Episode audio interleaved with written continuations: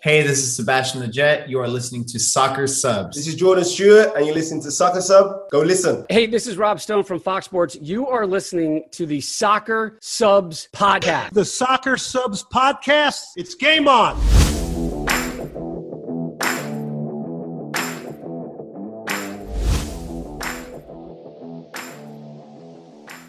What's going on, everybody? Welcome to the Soccer Subs Podcast, episode 94. My name is Ronnie, and I'm joined here with my three Soccer Subs co hosts, Christian, Voss, and Eric. And before we get started with the show, let me just give a quick shout out to our two Soccer Subs show sponsors. First one up is Paragon Sports, your premier destination for activewear. They're located here on 18th and Broadway here in Manhattan in the city. Go check them out for all your running needs, basketball, soccer, baseball equipment, and go give them a follow at Paragon Sports on Instagram. And our second show sponsor, Taqueria 86, an amazing Mexican soccer themed restaurant. They're located on 94th and Broadway here in the city as well. Go check them out for some amazing tacos, burritos, drinks, tequila, mezcal, all that good stuff. And go give them a follow at Taqueria86NY on Instagram. Now that that's out the way, Christian, Voss, Eric, good to be on with you guys. MLS Week 6 is in the books. How are you guys doing?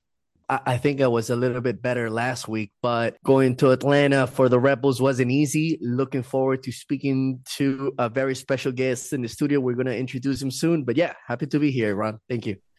Oh man, episode 94. It's truly great to be back. Another week of MLS. We got international break finally over, and just there's just so much soccer to talk about. I'm super excited. Excited to be back. I feel like it's been way too long since I had a little sabbatical in Charlotte for uh, the last episode, but can't wait to talk on this past weekend's result because we do have a lot to say, I'm pretty sure. And of course, highlighting our guests that we have in studio today. So looking forward to a good one, guys.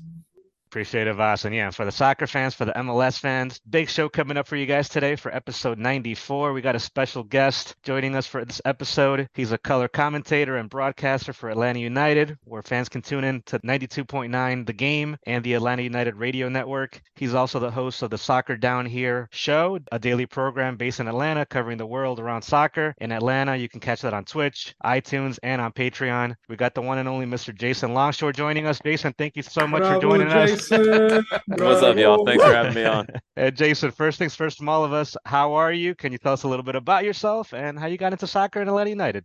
Yeah, good. It's been a good start to the season for Atlanta United, uh, especially after the last couple of years of just all kinds of chaos, injuries, poor form, all kinds of everything. So this has been nice. I've been with the club since it started in 2017, calling games for uh, 92.9 The Game. I filled it in on TV a few times. And I got into soccer when I was a kid. It was the World Cup in 1986 when I was little. Uh, I'd played one season before. We didn't have really, like, we didn't have a pro team in the 80s when I was a kid. We didn't have a huge soccer culture that I knew about at that time. My parents didn't grow up with the game. And I played one season at the local YMCA and, and I liked it, but I didn't have like a reference point for it. And then that reference became Diego Maradona. And I saw him in the semifinals and the final of that World Cup. And I was hooked forever more. And so it's been an even better time for me as an Argentina fan and a US fan after the World Cup. I'm loving my soccer life right now. It's good. It's very good.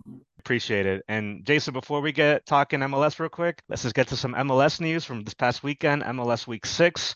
Our very own NYCFC drawing on the road against New England Revolution. Myself and Eric will get into that just a little later on. The New York Red Bulls losing on the road against Jason's Atlanta United at Mercedes-Benz Stadium. We'll get into that just in a few minutes. As for upcoming games, NYCFC face off this weekend against Atlanta United, and the Red Bulls have themselves the San Jose Earthquakes at home at Red Bull Arena. As for other results, St. Louis FC, we were talking about them last weekend. They are no longer perfect. They got themselves their first loss of the season, losing against Minnesota United 1 0. And in, regards to the leaderboards, we got FC Cincinnati on top of the East and St. Louis still on top of the West. So great weekend for soccer. Jason, I wanted to throw it to you. I know my colleagues here are Red Bulls fans. I wanted to talk to you a little bit about the New York Red Bulls game versus Atlanta United. As we see right now, Atlanta United still strong, second in the East. So I wanted to ask you a little bit about what your thoughts on the game were and on the roster this season and all the great things that Atlanta United are doing right now. Yeah, it was a big bounce back game for Atlanta United. I mean, you go to Columbus during the international window and missing a number of players. Columbus was missing players. A lot of teams were, but Atlanta was missing a lot of extra depth uh, as well. And the game completely got away from them in the second half. It was very uncharacteristic uh, of this group. And I was asked about it all last week. You know, is that a concern? They were, you know, 3 0 and 1 coming into that game, 3 1 and 1 after it. And is that a concern? Does that bad 45, does that wipe away the first four games that were good? And I didn't think it did, but I kept saying that I felt like you needed to see the response early against Red Bulls to be sure of that. And we did. And the opening 15, 20 minutes for Atlanta United against the Red Bulls was very, very strong. They played their game. Of course, it's going to have to be modified a little bit dealing with the Red Bulls press. Atlanta is a team that wants the ball. They're going to invite that to a degree. I thought they dealt with it really well early on and, and kind of playing through the press, set up that ball over the top from Miles Robinson to Derrick Etienne. That gets you in behind. It's a goalkeeper mistake, in my opinion, from Coronel. I, I don't know if he misjudged the shot from Almada. I'm not exactly sure how how he didn't control that, but he doesn't. And the first person to react to it was Giakoumakis. He's moving as the shot is hitting Coronel. Giakoumakis is already moving in front of the goalkeeper. I mean, it's just what he does. His his instincts are so good. He slams at home. That gives you the lead. That is what you have to get against the Red Bulls. And then the rest of the game, you know, I thought Atlanta did everything they needed to do. They were physical when they needed to be, which is something that this team hasn't always done in their history.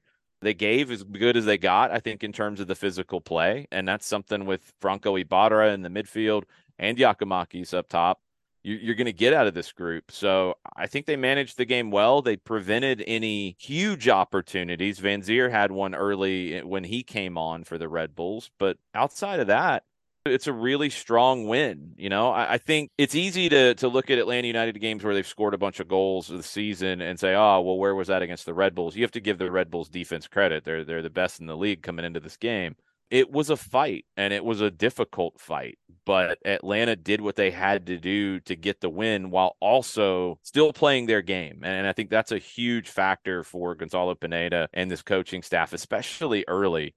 You know, in a playoff game, okay, fine. You can get away from your identity a little bit more because the result is all that matters. But early in the season, where you're really trying to hammer home the way that you play, the way that you are, you have to stay true to that, even against a team that, look, is a tough matchup because of your identity. The Red Bulls love teams that want the ball. Atlanta United wants the ball, but they were able to do what they needed to do to get this win and still be themselves. And it's a huge momentum booster as you go into another tough game and now in a one of the toughest places to play in this league at Yankee Stadium. And Atlanta should go in with a good bit of confidence. Jason, the first thing that came to my mind was like obviously the first 10, 15 minutes. And what I noticed is that Atlanta really spread these Rebels teams out. And then all of a sudden, they're trying to build up with their wingers and they hypnotize the Rebels and send that long ball. Is that what you were expecting from this team? Yeah, 100%. Gonzalo Pineda spoke about it last week, and there were a lot of people who questioned what he had to say in terms of we want to attract the press. And and some people are like, oh, why would you do that? Because it sets up the long ball you don't just play long ball all day. Again, if you're in a playoff game and the game's going a certain way and it's a knockout, different conversation. But you don't come in the door, in my opinion, against the Red Bulls and say, we're just going to give them the ball for 90 minutes. That's not how Atlanta United is. That's not their game. So you had to try to play around that press to create the opportunities. That might be Gerhard Struber sending the, the police after us. I don't know speaking on, on that, like you mentioned, the Atlanta United team were able to contain not only offensive on the offensive side, but also defensively. But one of the players that stood out to us and has been the standout for the MLS season was Thiago Almada. So I noticed a couple of plays where he actually body feigns two of our players. And that's just one small thing that he did throughout the game. He literally ripped us apart in so many different ways. How impressed are you with this player, and especially in the game against the Rebels? He's just an incredible player. I mean, we've seen some great players in this league over the years, and, and you go way back in the day with your Valderramas and Echeverris and and so many just unbelievable talents, whether they're early in their career or late. We've seen them here in Atlanta with Josef Martinez, with Miguel Almiron.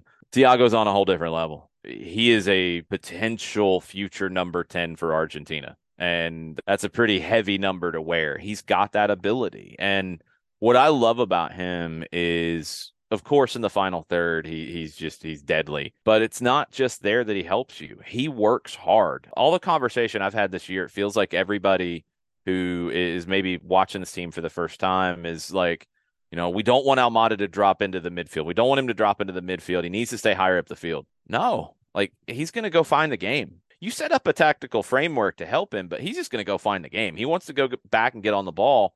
He's going to go get on the ball because he's still going to get into the dangerous spots as he builds up the play. Can't tell you how many times I've seen him pick up the ball off the back line, turn, start the run, play a couple passes, get into the middle third, get into the final third, and either deliver the final ball or score the goal. He's just a complete player. And it's awesome you mentioned the body movement. Like that's something that on the dribble, you know, he's he's maybe not some of those great, great dribblers that we've seen in this league over the years, but he's so good with that movement. He drops a shoulder so well to get guys to bite. And that was the biggest thing that Atlanta did against the Red Bulls that I thought gave them success. You know, it's one thing to have the short passes and to play fast and to get through that first line, but they dribbled through the first line a lot. And it was Almada, it was Araujo, who's great on the dribble as well. And it was Franco Ibarra, who's not really a guy that you associate with that, but he's got that good change of pace too. And they were not afraid to turn, beat the first man, and then the press starts to fall apart a little bit when you get past that first line I think they were, I, I want to say off top of my head, like 12 of 19 on the dribble, which is significant against a team like the Red Bulls because you didn't have to risk a pass in those moments. You beat the player with the ball at your feet and created a mismatch going forward. That's what I like too, because we've experienced a little bit of what happened last Saturday against Zelarayán with the Columbus crew. Yes. Uh, so creative players tend to damage or tend to create problems for the New York Red Bulls. But one thing that I noticed in order to stand out in this league, and this is something that Atlanta has, is quality players. I think you mentioned Araujo as well. It was so hard to defend because every pass, every switch play that you guys had were almost unstoppable.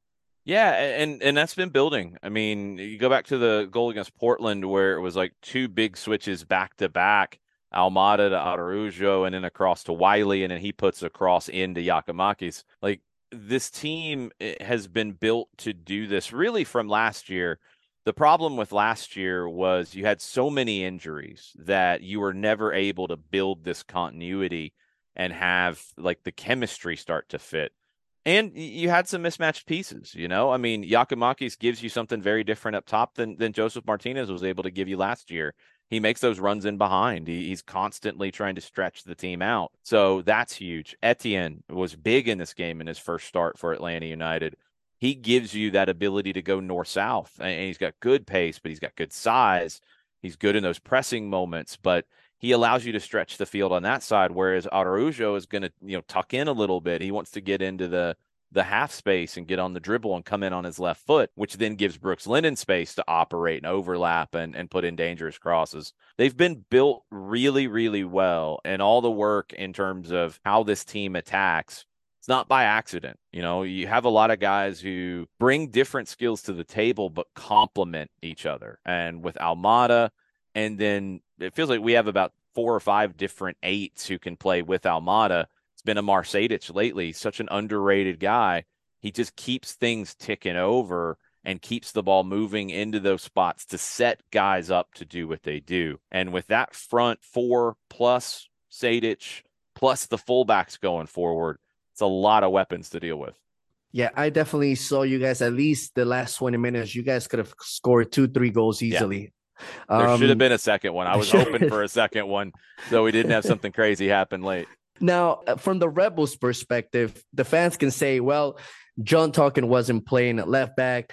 Andres Reyes left in the in the second half uh, after the first half because of an injury, and uh, the team is still trying to find ways to improve. Are there any positive that perhaps, from an outsider perspective, that you saw from this Rebels team?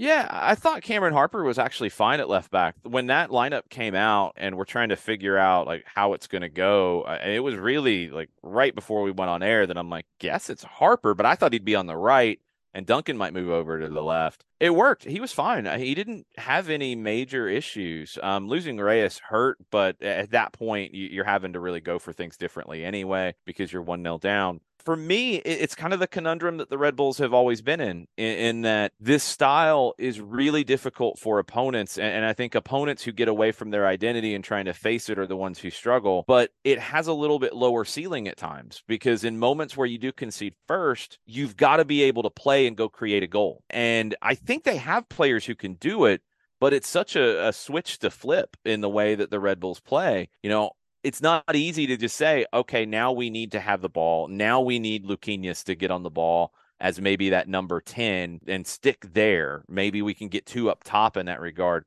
I, I don't know if Struber's really figured out the way that he wants to attack in those moments. I know he wants to attack based off the pressure. And that's an obvious, and that makes total sense in the way that they play. But in a game like this one, where you fall behind early, you've got to start doing more with the ball how do they do that? And, I think Luquinhas can can be that guy. I really do. Uh, he's a, a, guy who always scares me when he's on the ball. And I think they've got other weapons, but right now you've got Cory Burke, who is, I think, a really combative player. And I think when he is is in the right setup, he can be dangerous. But you bring in Vanzeir for a reason, and can they coexist or does one of them have to go wide in a more of a 4-3-3 or 4-2-3-1 I just don't know how the pieces fit just yet. There's some players in this group that I really like. We saw Daniel Edelman for Red Bulls 2 last night against Atlanta United 2 and Edelman's a guy that I've I've always enjoyed. Frankie Amaya is a guy who is so underrated in this league. And he's the perfect fit for the Red Bulls because he can play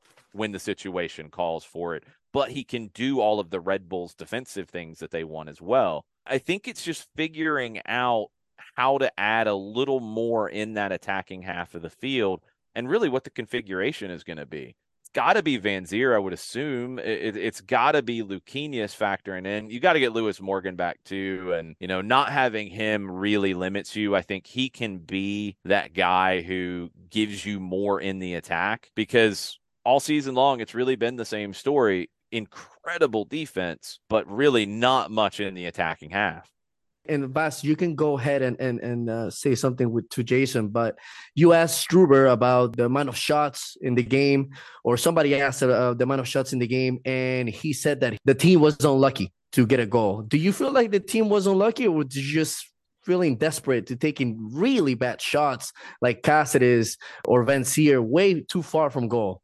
I, credit to Atlanta United uh, defense as well.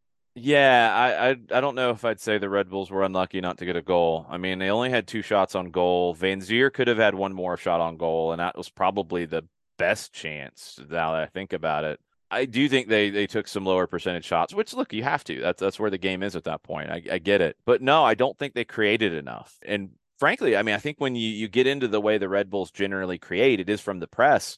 Outside of I mean, Thiago Almada had a couple of passes that were risky and, and, got caught, and they nearly provided a break. I thought Atlanta's transition defense was very good. There weren't any major chances for the Red Bulls in this game. The Vanzeir one, right after he came on, is probably the biggest chance, and that's not on goal. Outside of that, no, I, I wouldn't agree with Gerhard in that in that sense.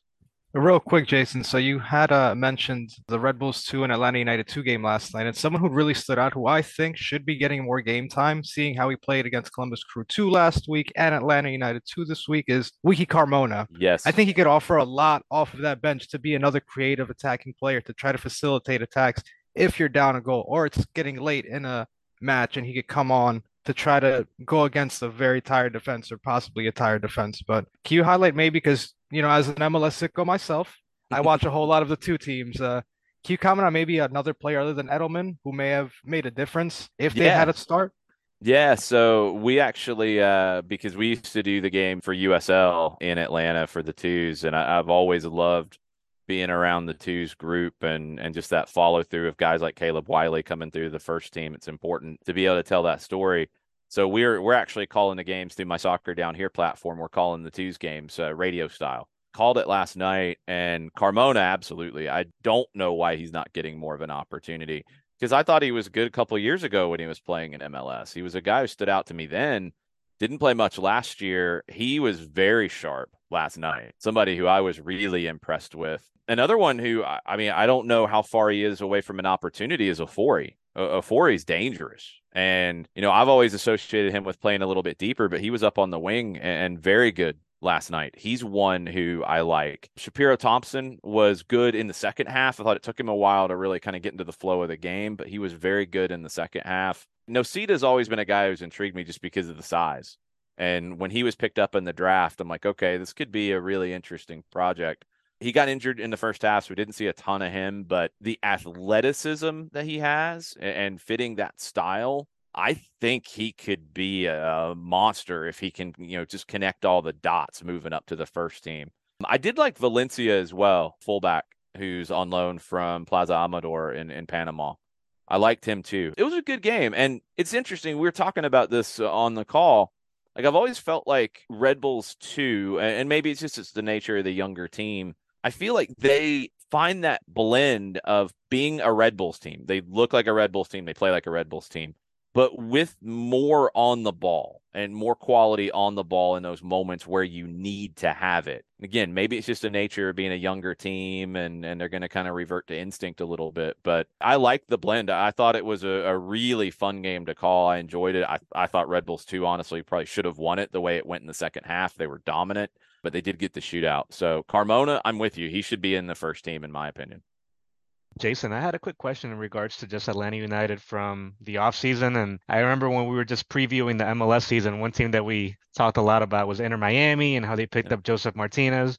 Just wanted to ask a little bit on was the writing on the wall, maybe fans expecting that he was going to leave because there were rumors that he was unhappy, but then he resigned. And were Atlanta United fans surprised that he, he left, or was the writing on the wall that he was unhappy there? I thought the writing was on the wall, but there were some fans who were surprised. I think it's because Josef is such a huge figure in Atlanta United's history. You know, he's he's a really unique figure in that history, but he's not the same player that he was when he was really writing that history. The knee injury, and we probably won't ever truly know how bad it was at the beginning of 2020, but just the fact that he had multiple follow up procedures in 2020 after the knee injury and, and the initial surgery and then had to have another follow up procedure last year in April. I mean, it tells you that it was not just a run of the mill ACL. He doesn't have the same explosiveness. And look, it's hard to tell what it is, you know, is it is it mental where it's more of like a trust issue with the knee? Is it physical that you just don't have that explosiveness? Is it somewhere in between? You know, I don't know if we'll ever truly know, but he didn't fit where Atlanta United was going on the field. And I think the biggest thing last year that became an issue was over the years, and, and this was happening a little bit before the knee injury, but it was happening in a good way. He was becoming more of a complete player in terms of not just being that guy staying on the back shoulder, the defender making the run in behind and finishing. He was getting more involved in build up. He he was kind of checking back and playing one twos in the midfield that was a little bit of what Atlanta was doing in 2019 under Frank de Boer, where they were a little bit slower in buildup because their their back line had gotten just a little bit older and they had to protect them. They couldn't be as wide open. So he was heading this way anyway, which is fine. But last year he was consistently dropping out of the 18 when the ball's going into dangerous spots. So Brooks Lennon gets down the right, trying to put in a cross. There's no runners in the 18. And Josef was typically dropping into the top of the 18 where you want Thiago Almada in space on the ball. So it just it it wasn't clicking and it never really did. And that's why Ronaldo Cisneros, I think, came in and was a pretty good fit for Atlanta United because he made those runs off the ball that opened up space for others. He led the press. That was something that, that Josef wasn't really doing last year either. So it was sad to see after seeing what we saw here in the first three years, which is maybe the best three year run for a forward in Major League Soccer history. And for a brand new team to have somebody doing that, they become an icon. So it's hard to say goodbye at that point. But this team was stuck with him in what he had become, and they needed to move on and get somebody who, like we're seeing with the Giakoumakis, is a little bit better fit with the group in terms of how he plays. So I, I want Josef to get well and, and score a bunch of goals in Miami and play well except against Atlanta, of course. But I just I don't know if he'll be that guy again. I, I, really think the knee injury was far more severe than any of us really know. Yeah, Jason, and I wanted to ask you a little bit on the MLS season so far. I know it's still early. We're going into MLS week seven, but uh, is there a team right now in the East and a team right now in the West that you're keeping an eye on that maybe has surprised you? And I'm talking about FC Cincinnati, Philly, maybe Charlotte. And on the West, I know we always have the typical suspects: LAFC, the Sounders, and right now St. Louis. Yeah, St. Louis is fascinating to me. I mean, they're very Red Bulls like in terms of the way that they play, but they have their own spin on it. Maybe they've been a little fortunate in some of their early wins, uh, but they've also created their own luck too. So you got to give them credit for that. I want to see. It's honestly the same question I think we have about the Phillies, the Red Bulls, the teams that play off of the ball. When you get as the year goes on, one, do your guys have the legs to keep pressing in the way that they do? And two, in those moments where you have to have that quality where you're chasing a game, do they have it? And I, I don't know if St. Louis does. I'm not sure yet. Great start. Let's see how they maintain it. In the East, Charlotte is just a conundrum to me at times in terms of the way that they've been built because they'll do some some good things in the way that they play that I really like, and then sometimes the the lineups just won't really fit or they won't make sense or, or guys that guys just don't fit together like Swiderski and Copetti now. I mean, it, it's it feels mismatched. So you've got a nine who's not really a nine, and now you go out and get a designated player nine You've got a winger in Jóźwiak who finally gets a goal this weekend and has a really good weekend, but he hasn't produced a ton up until this point, and it just feels like they haven't found their way yet. But the the fan base and everything that they're doing and building the club is very very good. It, it's just I think getting a roster that is a little more coherent. I haven't seen much of Cincinnati this year yet. Uh, I want to see their next steps from being a team that really struggled in this league for a long time and then getting a little bit of that Philadelphia, you know, magic going on with bringing in a bunch of Philadelphia connections, going into a style of play that has similarities to the Union but isn't exactly a carbon copy. Can they continue to progress? And and you have this question about Brenner leaving at some point. Are they going to be the same when he goes to Europe this summer? I'm guessing the way that it seems like everything is pointing. And are they going to be the same when Brandon Vasquez goes to Europe potentially this summer? I don't think they are. And unless they make the right signings to replace those guys, I think everything changes dramatically with that group when they lose that threat. So, Lucho Acosta, one of my all-time favorite players in this league. I hate seeing him against Atlanta United because he's just so good on the dribble and such a wily guy. But he's going to need help and they've got to be thinking a step ahead. And I just I feel like we've seen this in MLS before where teams get it together, they have a good group, they lose a player and they're not a window ahead in terms of replacing that player. And then it takes them till the end of the season. So let's say they lose Brenner and or Vazquez in the summer. Can Cincinnati still be the same team in the second half because either guys on the roster have stepped up or they've went out and got that replacement in before the window closes? And Jason, one of my last questions before the guys uh, wrap up with you. We play you guys this weekend at Yankee Stadium. Just from somebody within the team and everything, what are your predictions? I know right now you guys are riding high. Um, confidence is high coming out of the win with against the Red Bulls, and we came out of a tie against the New England Revolution. We're we're kind of right now finding our chemistry, but just what are your predictions for this upcoming weekend at Yankee Stadium? I think it'll be a fun match. Uh, I feel like Atlanta and, and, NYC typically is. You got two teams with similar approaches. And it, it's funny, like Atlanta's had, I know people get reluctant on throwing the word rivalry around. I don't care. It's fine by me if Atlanta has 20 rivals. I don't really care. But Red Bulls has more of a physical rivalry and it had always been that kind of bogey team for Atlanta whereas NYC even year 1 I mean I remember the game up there in 2017 where it was really the first time that Atlanta just got thoroughly played off the park and then a couple weeks later at Bobby Dodd before Mercedes Benz opened NYC comes down and Atlanta scored 3 goals in like 15 minutes I mean it was insanity and Villa and, and Almiron were getting into it by the end of that game. So I like that Atlanta has different kinds of rivalries with the New York teams. So that that's fun for me. I think this will be a good game. I think it'll be a really interesting game in terms of Atlanta wanting to stretch the field wide, and there's just not a lot of width. So what does that do to how Atlanta attacks? Because those overlaps from the fullbacks, they're they're not as impactful at Yankee Stadium. They're just not. So you're gonna have to be through the middle. You know, Almada, okay, great. I'm I'm really happy you got him in a game like this, and this is going to be a, a, tough one for him because people are going to be on top of him consistently. I want to see how NYC handles their their attack. Segal with the the start in the last game, does he get another one, or is it going to be Talles Magno back in the nine, or, or is there another idea to this?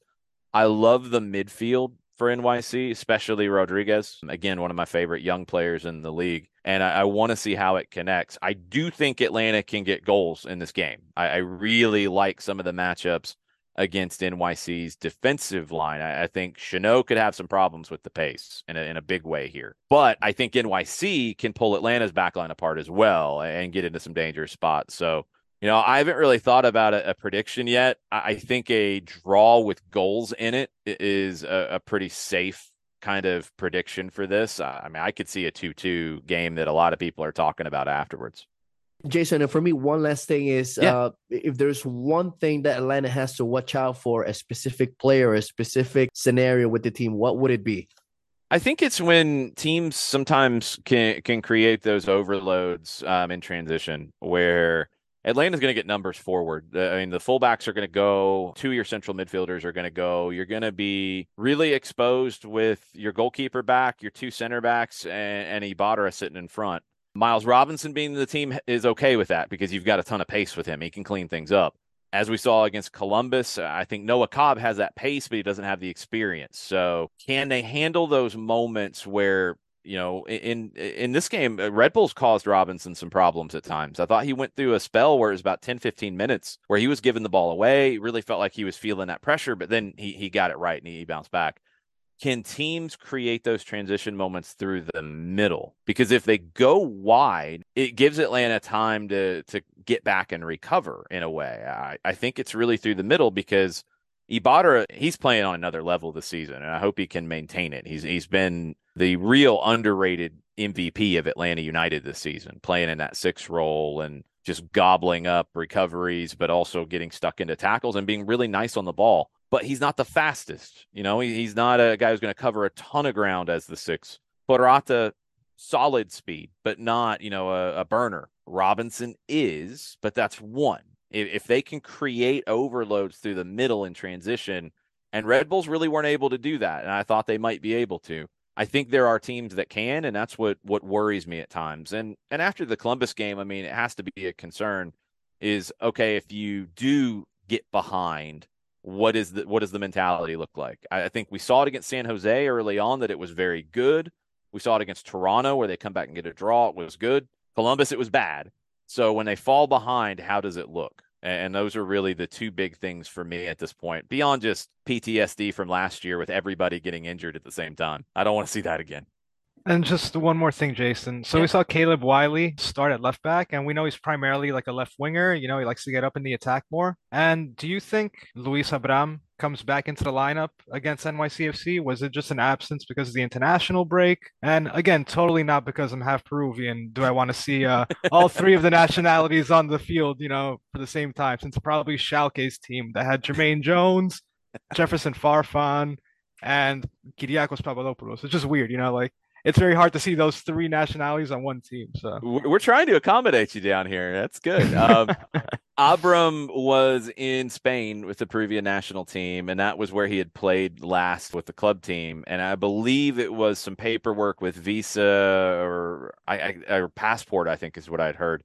There was some delay, and it was worth having him get that worked out so it could wouldn't come up later in the season. So that was the timing issue with him. I think he uh, got back into Atlanta on Saturday, if I'm not mistaken. So he was delayed return into the team.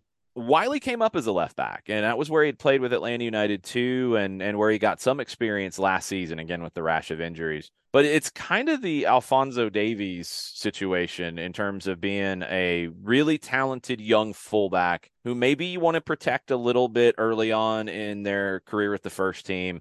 Don't put them with that defensive responsibility. Put them higher up the field where they can still impact games, but you're getting them experience. And Wiley actually got a good bit of experience at fullback last year by necessity, but this year with Andrew Gutman, who's been really good for Atlanta United, he gets hurt. The question was, what do they do? Is it Ronald Hernandez coming over from the right side?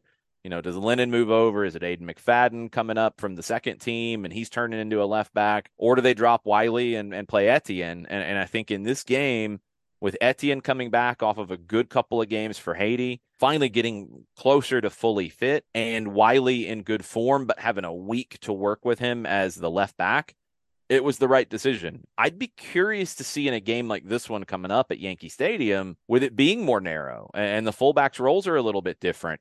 maybe you can go with more of a center back slash left back situation with Abram on the left. We haven't seen much of Luis this season. You know, he came in a little bit later. Uh, came off the bench early in the year, but that's it. That time going with the national team, a lot of times that can be a big boost to you. So I, I want to see how this week of training goes, but the confines at Yankee Stadium might give you the opportunity to do that. Where I think in a normal situation, maybe you wouldn't because you want Wiley's ability to overlap and get forward and stretch the field. Jason, well, we want to say thank you so much for coming on. Before we let you go, where can the fans find you? If you don't mind dropping your Twitter handles or any contact. And thank you again for being part of episode 94 with us. Yeah, long shoe pretty much anywhere on social media. Uh, you can find me there. Soccer down here. We're doing high school games. We're doing Atlanta United 2 games. Uh, John Nelson's holding down the fort with the the morning show every day and then tons of other content, 1v1s throughout the week. We're putting out a lot of hours of content at soccer down here. And then 92.9 the game. Monday nights, I do Atlanta soccer tonight, usually at, at 11 o'clock. Uh, can get delayed because of college basketball tonight or, or Hawks basketball during the season. But usually 11 to 12, talk about the last Atlanta United game, look around the league. It's always a, a fun hour that moves really, really fast. But we do a ton of content there as well. Uh, March to Match Day is a show that I've really enjoyed putting together this year on Fridays, where we get the, all the audio from the week with Gonzalo Pineda, with Atlanta players that speak, with the opposing manager, uh, any players that they put out for media during the week, and try to do almost like an oral history leading up to the game. So that hits on Fridays, usually around lunchtime or so. And there's a video component on the 929 The Game Facebook page and their YouTube page, and also the podcast that goes out. So, Long Shoe, if you want to follow everything that I'm doing, I will let you know uh, on Twitter at Long Shoe. Uh, Jason, uh, for me, one last question is uh, apart from obviously your incredible knowledge in the game, where do you get your hats? You're one of the most stylish persons in the booth. yeah, it's funny. Like I had a concussion uh, about 11 years ago, and when I was starting to go back to work, and I, I had like a more significant, I still have a light sensitivity to a degree, but at that time it was really severe, especially with fluorescent lights and I'm like, I'm going back into like a, an office kind of environment, and I can't wear a baseball hat in an office. That feels weird.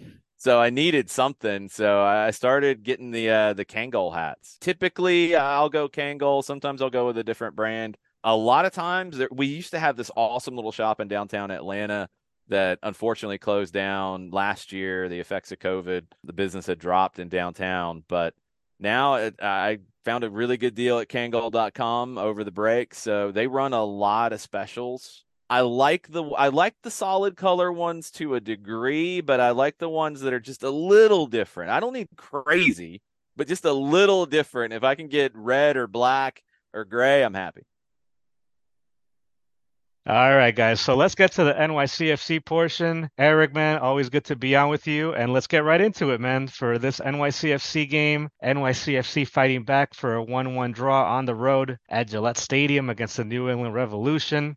I want to start off with the starting lineup. No Thiago Andrade for this game. Nick Cushing going with the formation that we've seen many times already with the season 4 2 3 1. We got Luis Barraza on goal. It was good to see Maxime Chanot and Mitja Ilenič back from international duty, so much needed there. Back in the lineup along with Thiago Martins and Braian Cufré. James Sands and Keaton Parks in the midfield, as expected. And this time we saw an MLS debut on, on the starting lineup for one of our new strikers, Gabe Segal, wearing number 19, the 21 year old young striker, playing on top. And interesting enough, we saw Talles Magno on left wing and Matias Pellegrini on that right wing. Nick Cushing did not start Gabriel Pereira. So that was interesting to see, man. And for the first half defensively, Eric, I mean, I'll just start off real quick. Defensively, we looked pretty decent. We looked good. But on the offensive side, on the first half, I felt like we lacked rhythm. Offensively, those first 15 minutes looked like we were a bit of a step behind. We weren't creating clean passes. The distribution was a little off. We were a little slow on the counter attack, a little indecisive.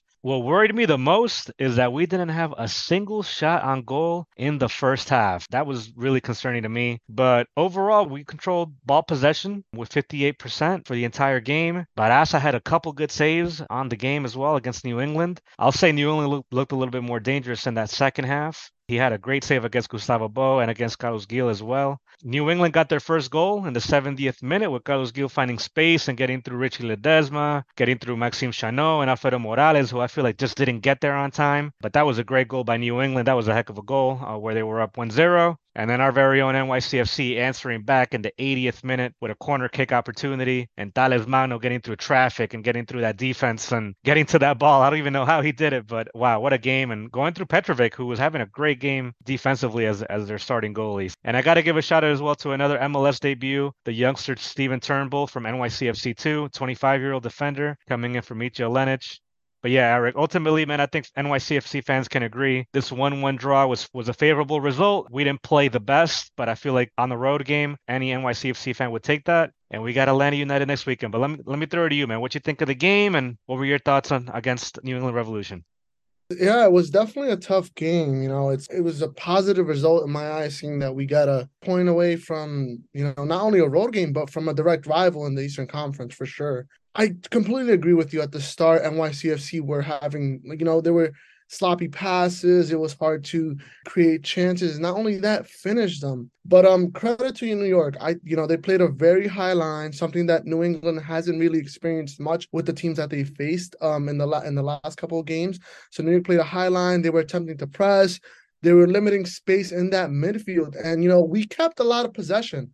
I'll be honest there, we kept a lot of possession. But the thing with that is with possession, you need to be able to do something with that. And NYCFC were having trouble creating quality and clean chances from open play, chances that we could finish. And um, you know, that comes down to I think just having a pure striker, having someone who can finish those chances, having someone who can give defenders trouble because Segal and um Magno, as talented as they can be, they're not experienced, they're not veteran in that role to, I think, create trouble for defenders yet. They still have lots of room to grow. I just don't think they're yet. They're there yet. But crazy enough, these tight competitive matches, mistakes are bound to happen. And ultimately, on both sides, mistakes happen. And guess what? Goals came from that. Literally on both sides, from the young bucks of each teams, specifically Jamie Sands, you know, he made a mistake, and Carlos Gil, an amazing goal, honestly. Look, as a an opposing fan, I have to give credit where it's due. That was an amazing goal, amazing finish. I don't even know how he made that from the tightest of spaces. I was like, that's that's. It seems almost like it's the smallest of spaces, and he made that goal. And on the New England side, an actual buck, you know, James Buck, who a young guy, he he also made a mistake, and that led to a New York City FC corner kick, which ultimately led to a goal. That is Magno. Look, I'm impressed. I'm impressed. Second game, second goal. Keep that consistency, keep it going, because I think if you are going to play that number nine role, you need to see goals. You need to see that ball getting to the back of the net. And I'm happy that Magno got his second goal. I'm happy that, you know, corner kick goals, they're they're tough to make. They're they're very tough to make. And you know, just making it off a set piece really shows strength and character of the player. I'm excited, but I'm happy we got that point away. Now I'm looking forward to Atlanta. Yeah, Eric, absolutely. And I, and one thing I want to point out as well, Eric, NYCFC fans would have seen this, but if that goal that got called offside with Mitja Ilenič, that he had a, an own goal, if that would have counted, this would have been a different game. So that just kind of shows a little bit of that chemistry that we're still trying to build. And definitely for the New England game, there were a couple mistakes that could have cost us. And I'm glad that goal got counted offside because it would have been a, a 2 1 loss for us. Absolutely, man. Eric, let me just talk again real quick. We have Atlanta United coming up this Saturday, man. We're back at home, back at Yankee Stadium. I'm glad you mentioned Talles Magno getting in the rhythm, getting his second goal. I, I think that boosts his confidence. How do you feel uh, coming back at home and playing against Atlanta United at Yankee Stadium, where we always say we play different, we play better at home?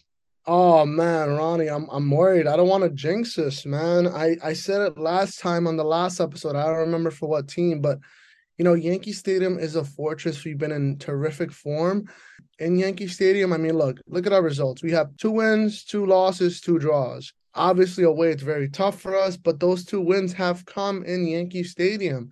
And listen, I'm not saying we're this season we're better than Atlanta, but we got the best of them last season, taking a win from them at home and their home and drawing 2-2 with them here at home in Yankee Stadium. Now, on the other side of things, I think Atlanta are in much, much, much better form. I mean, they're if I'm not mistaken, they're second in the Eastern Conference. They've only had one loss, but mind you, that was one of the biggest loss we've seen so far this season, losing 6-1 to the Columbus crew of all teams. And look, I thought after that beating that they took, they would be in pretty bad form. But hey, they beat the other subpar New York team in Red Bulls yesterday. And it was a good game to watch. Honestly, Atlanta are a strong side, and one of the things is they they don't have a problem which we do. They're able to not only create chances, but they're also able to score them. So I think this game against Atlanta United is really going to test our defenders. It's going to come up to see, you know, I'm curious to see who Cushing is going to put in the defensive backline because Atlanta can create chances. Atlanta can score chances. They're one of the top scoring teams in the league. I still think this game is in our hands, and I'm going to give it a 2 1 win for NYCFC. Yeah, man, absolutely. I'm, I think it's going to be a closer game than what we realize, Eric. I'm probably going to go with a 1-0 win, if possible, uh, at home, just because I think we can grind away three points at home. I think we, we are going to play better this weekend. I think the New England game gives us some lessons that we can kind of take from that. It kind of it's also still a build-up from our previous game as well. So I think it's much needed. Eric, one last thing I was going to mention too. I think I mentioned it in the beginning of the intro, but no Thiago Andrade against New England. He wasn't even in the on the bench. He didn't travel with the team. Sources are saying he's being linked with Brazilian club Athletico Paranaense, and I don't know. This might happen. It might not. I'm hoping it might not, just because we really need the depth. But if we were to lose Thiago Andrade, man, how much of a big hit would it be for for us here at NYCFC, man?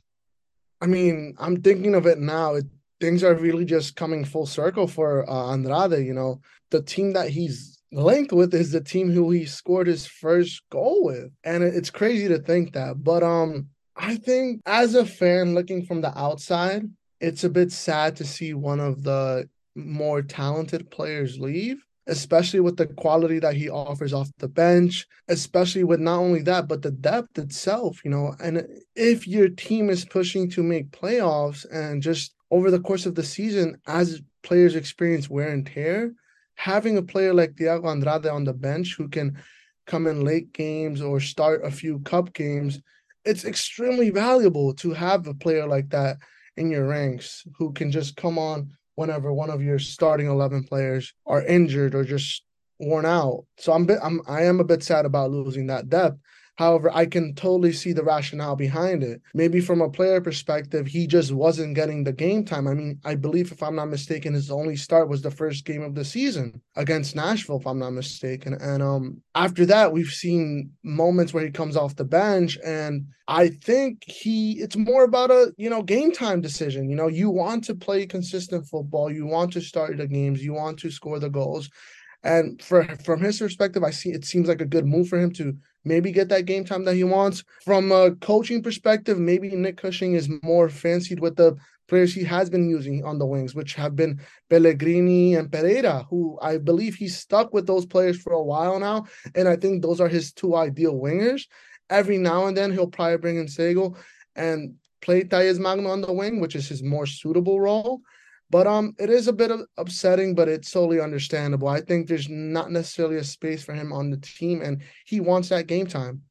Yeah, absolutely, Eric. If we were to lose Thiago Andrade, man, that'll be a tough loss. I actually still have that goal in mind against DC when we saw him score on that second half. Still a great goal, man. I think he adds that extra spark, that extra layer of intensity to the team. So, but on the good note, we do have Richie Ledesma, who's been getting some minutes, and I think Nick Cushing's looking to incorporate him into the starting lineup in the next couple games, and I think he's putting a lot of trust and saying a lot of high words of praise for Richie Ledesma. So um, we'll keep an eye on that, and we'll be keeping an eye for this upcoming Saturday against Atlanta United. is going to be a tough game. They got themselves Thiago Almada, Brooks Lennon, Luis Araujo, the Brazilian. Oh man, the Atlanta United this season are looking bright. Like Eric said, they're second in the East right now, just behind FC Cincinnati, our boy Brandon Vazquez. So yeah, this this Saturday is going to be a game to watch. Don't forget to give us a follow at Soccer Subs Podcast on Instagram, Soccer Subs Radio on Twitter. We'll be back next week with episode 95, already getting close to 100. And everyone, thank you guys for the support. We'll see you guys next week. Everyone, take care. Have a good one.